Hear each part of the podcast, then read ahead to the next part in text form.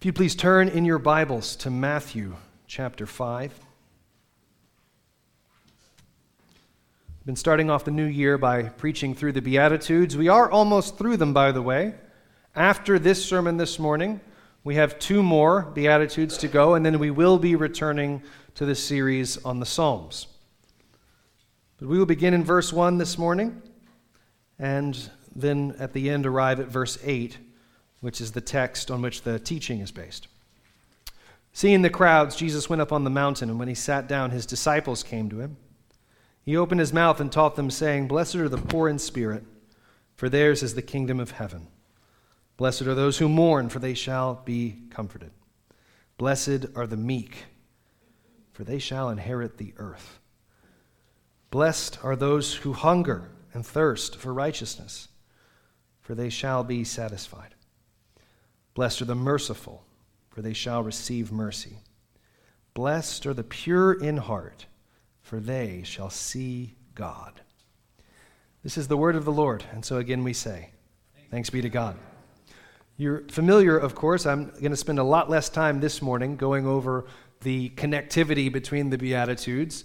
These blessings that Jesus gives, which are basically invitations to know the happiness that is rooted in God. I've told you before that you could, you, you could just as well, if you want to get at the idea of blessed, replace it with happy. It's not the best word, but it's probably the best we can do in, in trying to get at what it means. And so the happiness that we find in Jesus, the steadiness, the gladness of heart, the, in a sense, uh, uh, uh, meeting, coming into contact with, the, the, the, purpose of life itself, the fulfillment of what we were made for. That's what the Beatitudes are charting out. what we arrive at this morning is this promise after being told, Blessed are those who hunger and thirst for righteousness. And when you hunger and thirst for righteousness and are satisfied by the righteousness of Jesus, it inclines your heart to be merciful to others. Blessed are the merciful, for they shall receive mercy. And as we engage ourselves in acts of mercy, we might eh, experience those to be rather difficult and challenging. And so we realize, just as we have from the start, that all of this goes back to the heart. And Jesus says, Blessed are the pure in heart, for they shall see God. Now, in biblical language, the heart is the center of your whole being. Or to use our terminology, we might say the center of your whole personality. Now, in our, in our modern parlance, the, the heart tends to be the seat of the emotions, right? And so, so you speak of someone with loving, you speak of loving someone with all your heart, loving something with all your heart. Obviously, you're not saying that you're engaging with affection by way of your blood pumping muscle, or blood pumping organ, sorry. Uh, that's, that's not what you mean. Rather, you're, you're, you're speaking metaphorically because in the way that we communicate, the heart was the seat, it, the heart is the seat of the emotions. It is also, within our familiarity, uh, closer to, it's, it's not uncommon to hear us use it the way the Bible does, the, the seat of, of your whole being, the seat of your personality. So when, you, when we say work at something with all your heart, we're saying put your whole being into it, right? And so uh, if someone says put your heart into it, they're not just talking about emotions or feelings, they're talking about all of what you are, all of what you've got. And this presents us, though, with a problem purity of heart and talk of purity of heart does. Because Jesus says elsewhere that the heart is the source of all of our evil desires.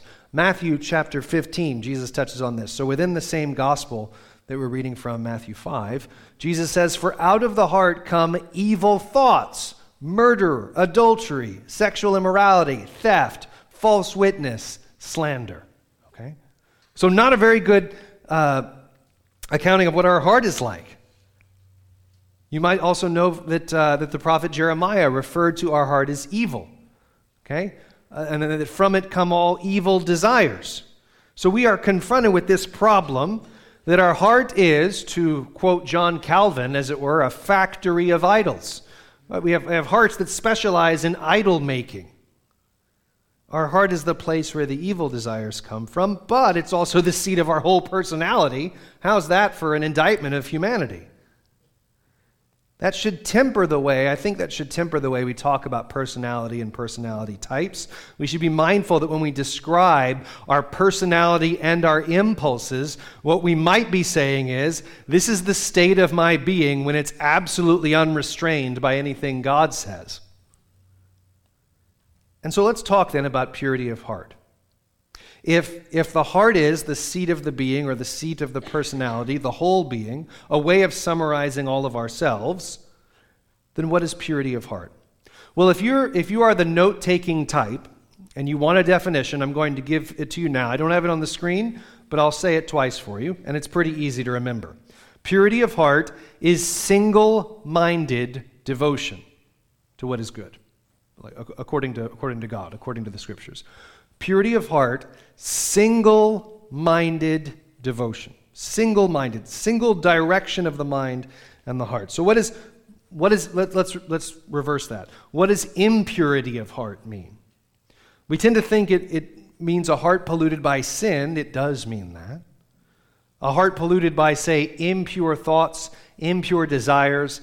And I think probably where our minds tend to go is to uh, is to lust when we speak of being pure in heart. I just I think that tends to be our default kind of direction that we go to when we talk about being pure in heart. Uh, and that's for a lot of reasons, uh, given our moment. Uh, but, but when we speak of purity of heart, I think we tend to go straight to seventh commandment violations and all that's connected to them. That certainly is part of it, but it's more than that. What's interesting, and perhaps challenging for a preacher, is that this is the only time that the phrase pure in heart is used in the entire New Testament. Right? So it, it, gets, it gets uttered by Jesus here in the New Testament, and it doesn't get used again. I'm not saying the concept doesn't get used again, but, but the wording, pure in heart, doesn't show up again in the New Testament. But as you've seen before, all of the Beatitudes are rooted back in at least one or two or three Old Testament texts. Jesus is, in the Beatitudes, either directly quoting the Old Testament or at least echoing it in some form or fashion. Likely, what Jesus has in mind is a promise from Ezekiel. Ezekiel chapter 36, verses 25 and 26, if we can put that one up next. I think that's the next one I've got. Yeah.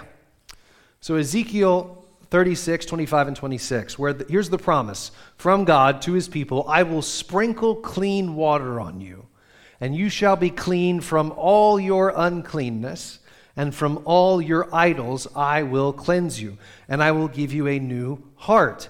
And a new spirit I will put within you, and I will remove the heart of stone from your flesh and give you a heart of flesh. This is a, a new covenant promise where God promises to his people to take out their dead hearts of stone and spiritual coldness and give them hearts of flesh.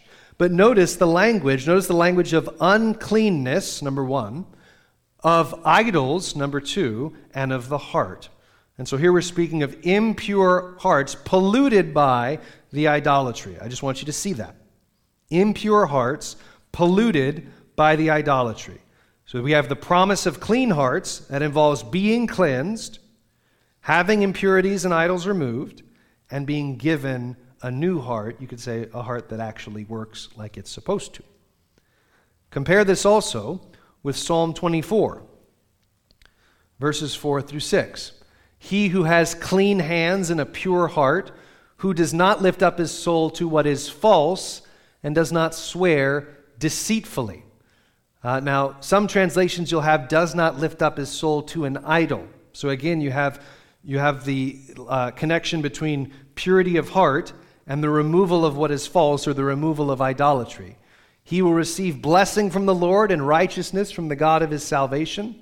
Such is the generation of those who seek him, who seek the face of God. Blessed are the pure in heart, for they will see God, right? So you have this language together once again of purity of heart and of in some sense, seeing God, seeing the face of God. We're going to talk about what that means. Those who can stand in the Lord's presence have a clean have clean hands and a pure heart.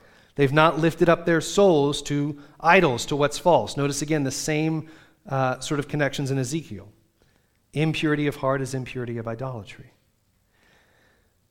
Furthermore, in the New Testament, the letter of James picks up on similar themes. In James chapter 4, verse 8, draw near to God, and he will draw near to you.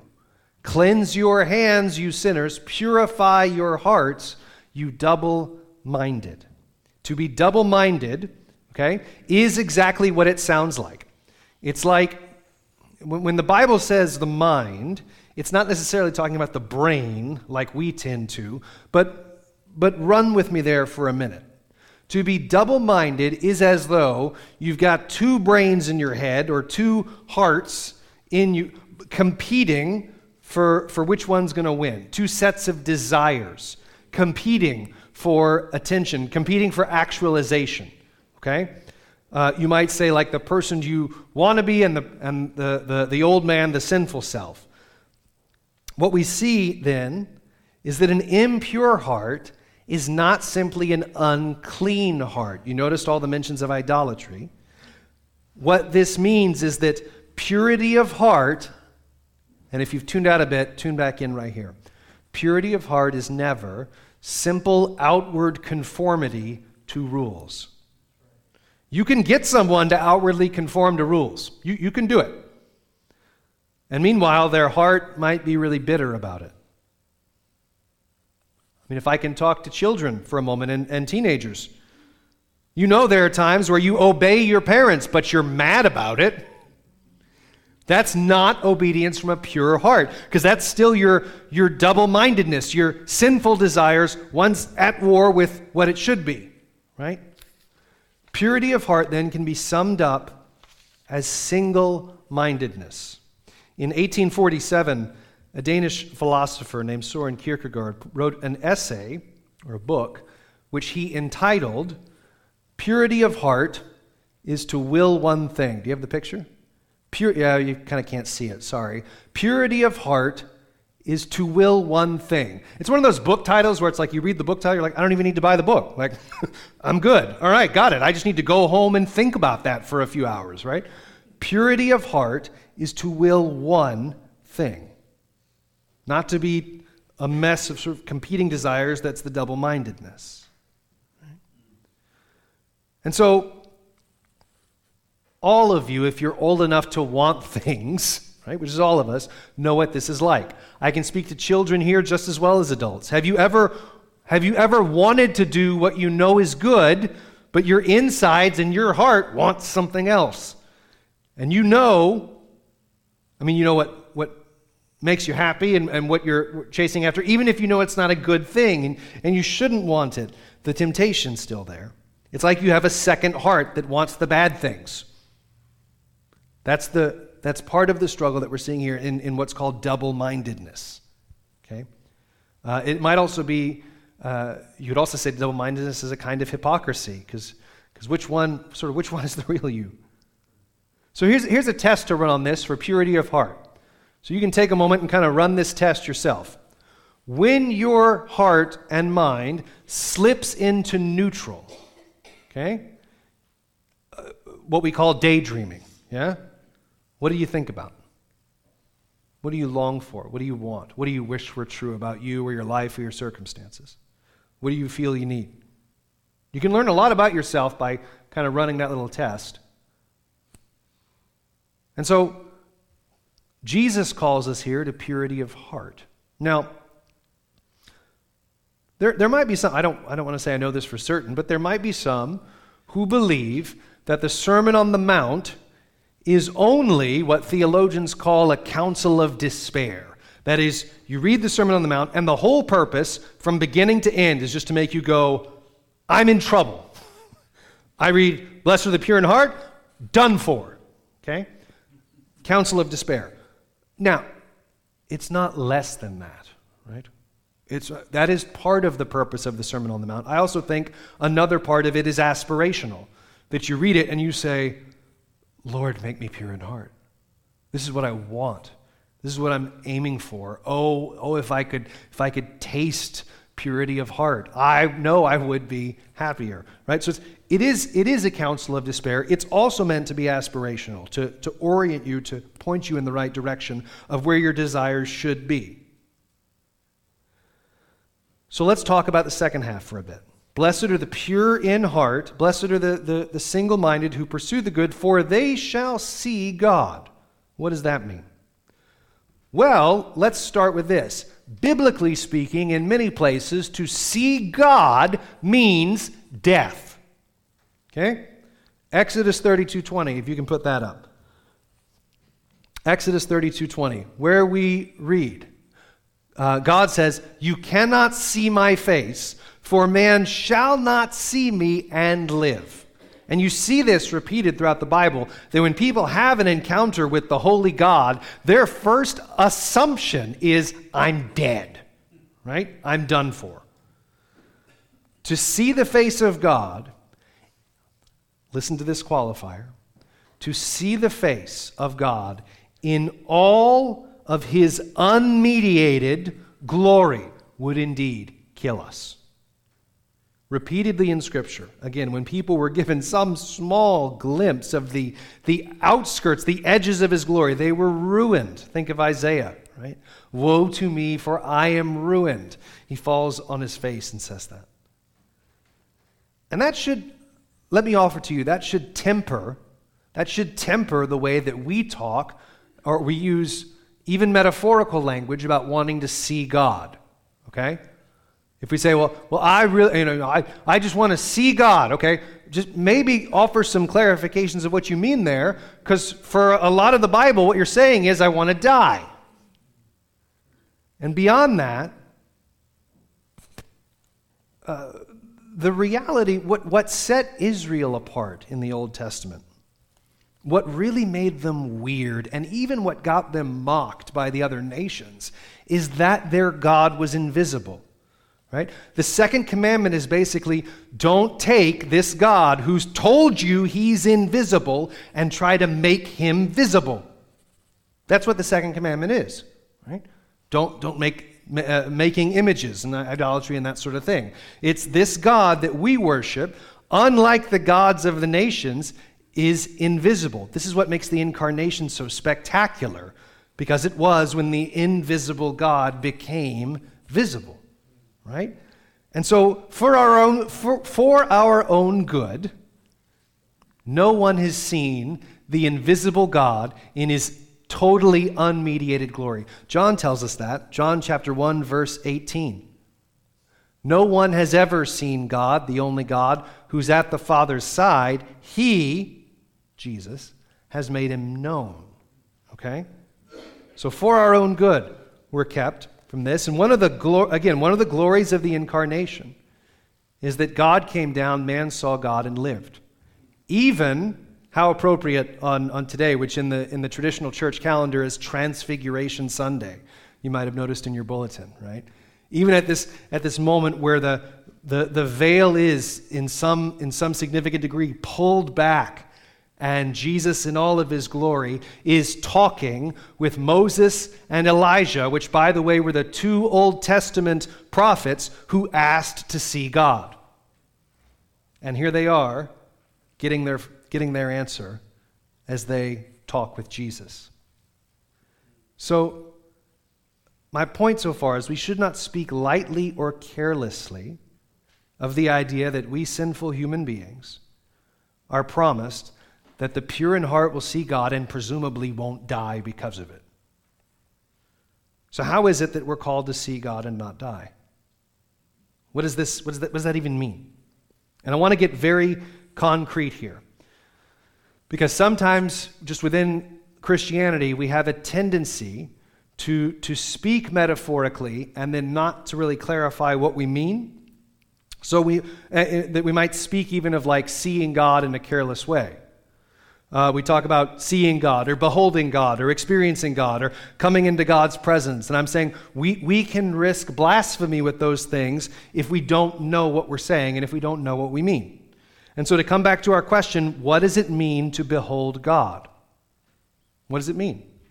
To see God. Notice I haven't said that Christians aren't allowed to talk that way because Jesus talked that way. Okay?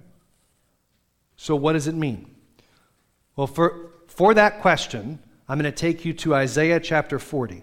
I want to show you something really, really cool. uh, So in Isaiah 40, verses 9 and 10, or 9 and, 9 and following, I think. Uh, yeah, yeah, verses 9, 10, and 11. We'll get there. This is the passage from which, from which we get Behold your God. It's the, the call to Israel, the invitation, Behold your God. Also, if you know the, the, the praise song that we've sung in service on, on occasion, uh, Behold your God. This is the text where that is rooted, okay? So I figured if there's a place in the Bible where God says, Come and see, right? That let, let's go there to get a sense of what it means. So, go up on a high mountain, O Zion, herald of gospel, herald of good news. Lift up your voice with strength, O Jerusalem, herald of gospel.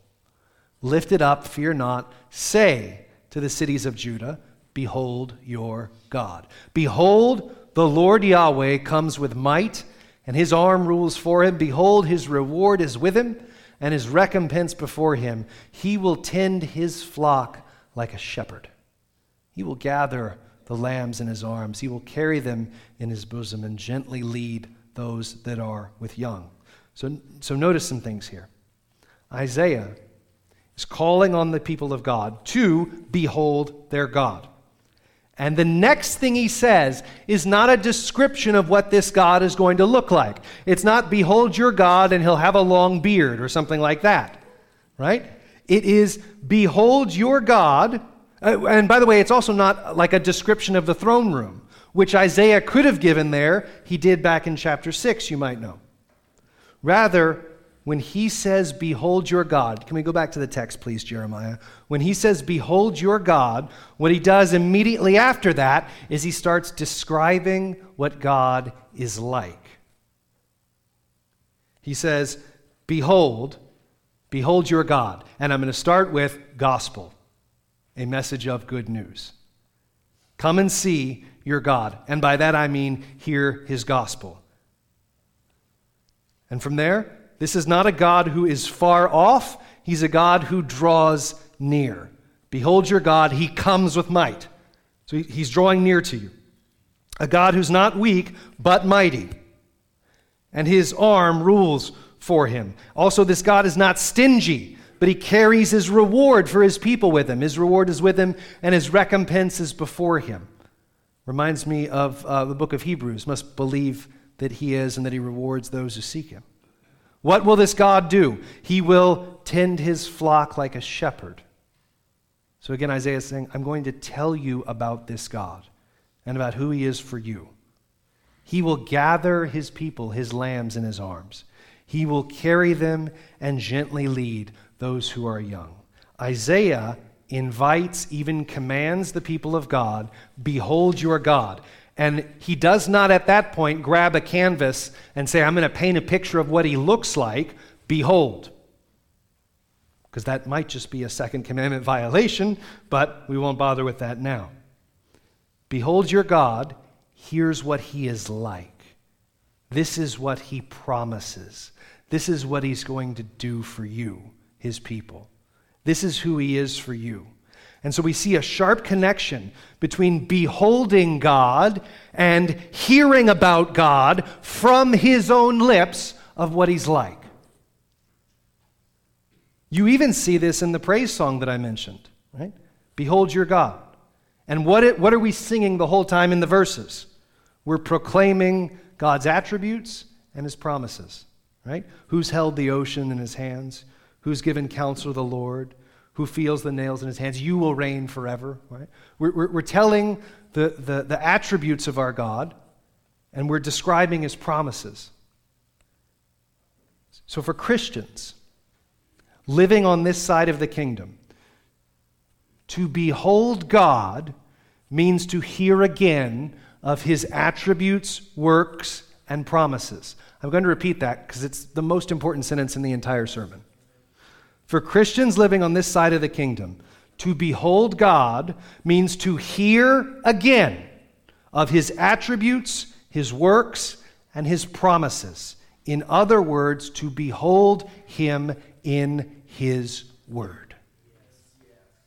This is why every Sunday we invite all of Rapids Parish to come and behold their God, to hear of him in his word to behold him in his attributes, in his glorious works in history. Behold the good news of the gospel Jesus Christ crucified for you. And then we come to the table where, with bread and wine, we say again, Behold your God, and look at all he has done for you in Christ Jesus. So, what does all that have to do with being single minded or, or pure in heart? To answer that, we're going to go to Matthew chapter 6, verse 22. So, Beatitudes chapter 5, this is the next chapter over. And Jesus says, The eye is the lamp of the body. So if your eye is healthy, your whole body will be full of light. But if your eye is bad, your whole body will be full of darkness. If then the light in you is darkness, how great is the darkness? So here Jesus talks about the, the eye, your eye is the lamp of your body, by which I think he means that what you focus your eyes on, both literally and metaphorically, your, your mind's eye, in large part determines what excites your heart and shapes your desires. I already talked about this a bit in the sermon on hungering and thirsting for righteousness, how, how your desires and tastes can be cultivated. They don't just simply happen to you. And so Jesus is saying, have a care, care about what your eyes are focused on. Care about what your eyes are focused on. Are they focused on, are they focused on a mirror, on, on yourself? Are they focused on someone else's life that you hear about, maybe on social media? Are they focused on terrifying predictions from the news and the internet? Are they focused on lust or greed or covetousness? This is why Scripture is frequently using the word behold. Right? Behold, behold, behold, which, which just means look. Look at this. And so, to give you an idea of what I think Jesus is saying here, I'm going to I'm to do this. This is a little, little cheesy, but you, you hopefully will remember it. So, this is a business card that I use. Um, had a bunch of them made with my name on it, and uh, I, I misspelled something on the first batch, but then I got it spelled right on the second one, so here they are. And so this is a business card. Now, don't overthink this. I really mean for it to be one of the most simple questions you'll ever hear in a sermon. Is this object a large object or a small object? Small. It's a very small object, right? Literally fits in my pocket, right? It is a small thing. It is not like a big stinking threat to me, right? I'm not afraid of it. As I said, fits in my pocket, right? Seemingly small, seemingly insignificant. If I put it here, it has now become rather large to my eyes. It is the very only thing that I am beholding. I can barely see all of you as I'm looking around the room here because this card is right in front of my face, taking up most of my vision. Some of you are already ahead of me on where I'm going with this. The business card is a small object, but if it's placed in front of my eyes in such a way that it blocks out my vision, then there's going to be quite a lot I can't see. I think that what Jesus is reminding us of in this beatitude is something like that. That the pure in heart, those who are pursuing, longing for, and growing in single mindedness, devotion for Jesus, they see God at work in them and around them. They hear Him in His Word. They behold his promises and his works and, his attributes. You know why? Because some small, pathetic idol isn't taking up 70% of their vision. This connects to just a basic principle in the Christian life that, that we all must know. And if, if you're taking notes, you want to write this down. It, it is a simple reality in life that you become what you behold. You become what you behold. Where, where your eyes are, where your focus is, where your thoughts are, where your mental life is, where your daydreaming's at, you become what you behold. That's why Jesus talks about your eyes either being full of light or full of darkness, right? Because you, you become more and more like what you are beholding, what you're gazing at, what you're longing for and daydreaming about. And so so where does that leave us just in, in, terms of, in terms of what God would do with us? Again, my goal right now is to bring you into that counsel of despair. What then do we do? The good news is our God is the great purifier of our hearts, and He means to make us fit to see Him on the last day. As you sang in Psalm 51 earlier this morning, create in me a clean heart, renew a right spirit. David understood that the pure in heart are not a class of like super monks in a monastery who have, who have discovered the secret of, of strength to staying pure in heart. Rather, the pure in heart are those who have prayed for it and who've been given it by God. When Jesus says, Blessed are the pure in heart, for they shall see God, he means to activate the deepest longing in your soul. He means for you to say, To be pure in heart. What would that even be like? What would my mental life be like? What would my speech be like? And then he means for you to say, To see God. Should that not be the whole objective of my life? Should that not be the objective of this whole project? Would it not be true that the things of earth would grow strangely dim when compared to the prospect of seeing God? Jesus means to activate that very longing in your heart and in mine. And he means for you and I to say, but, but my heart is so far from that.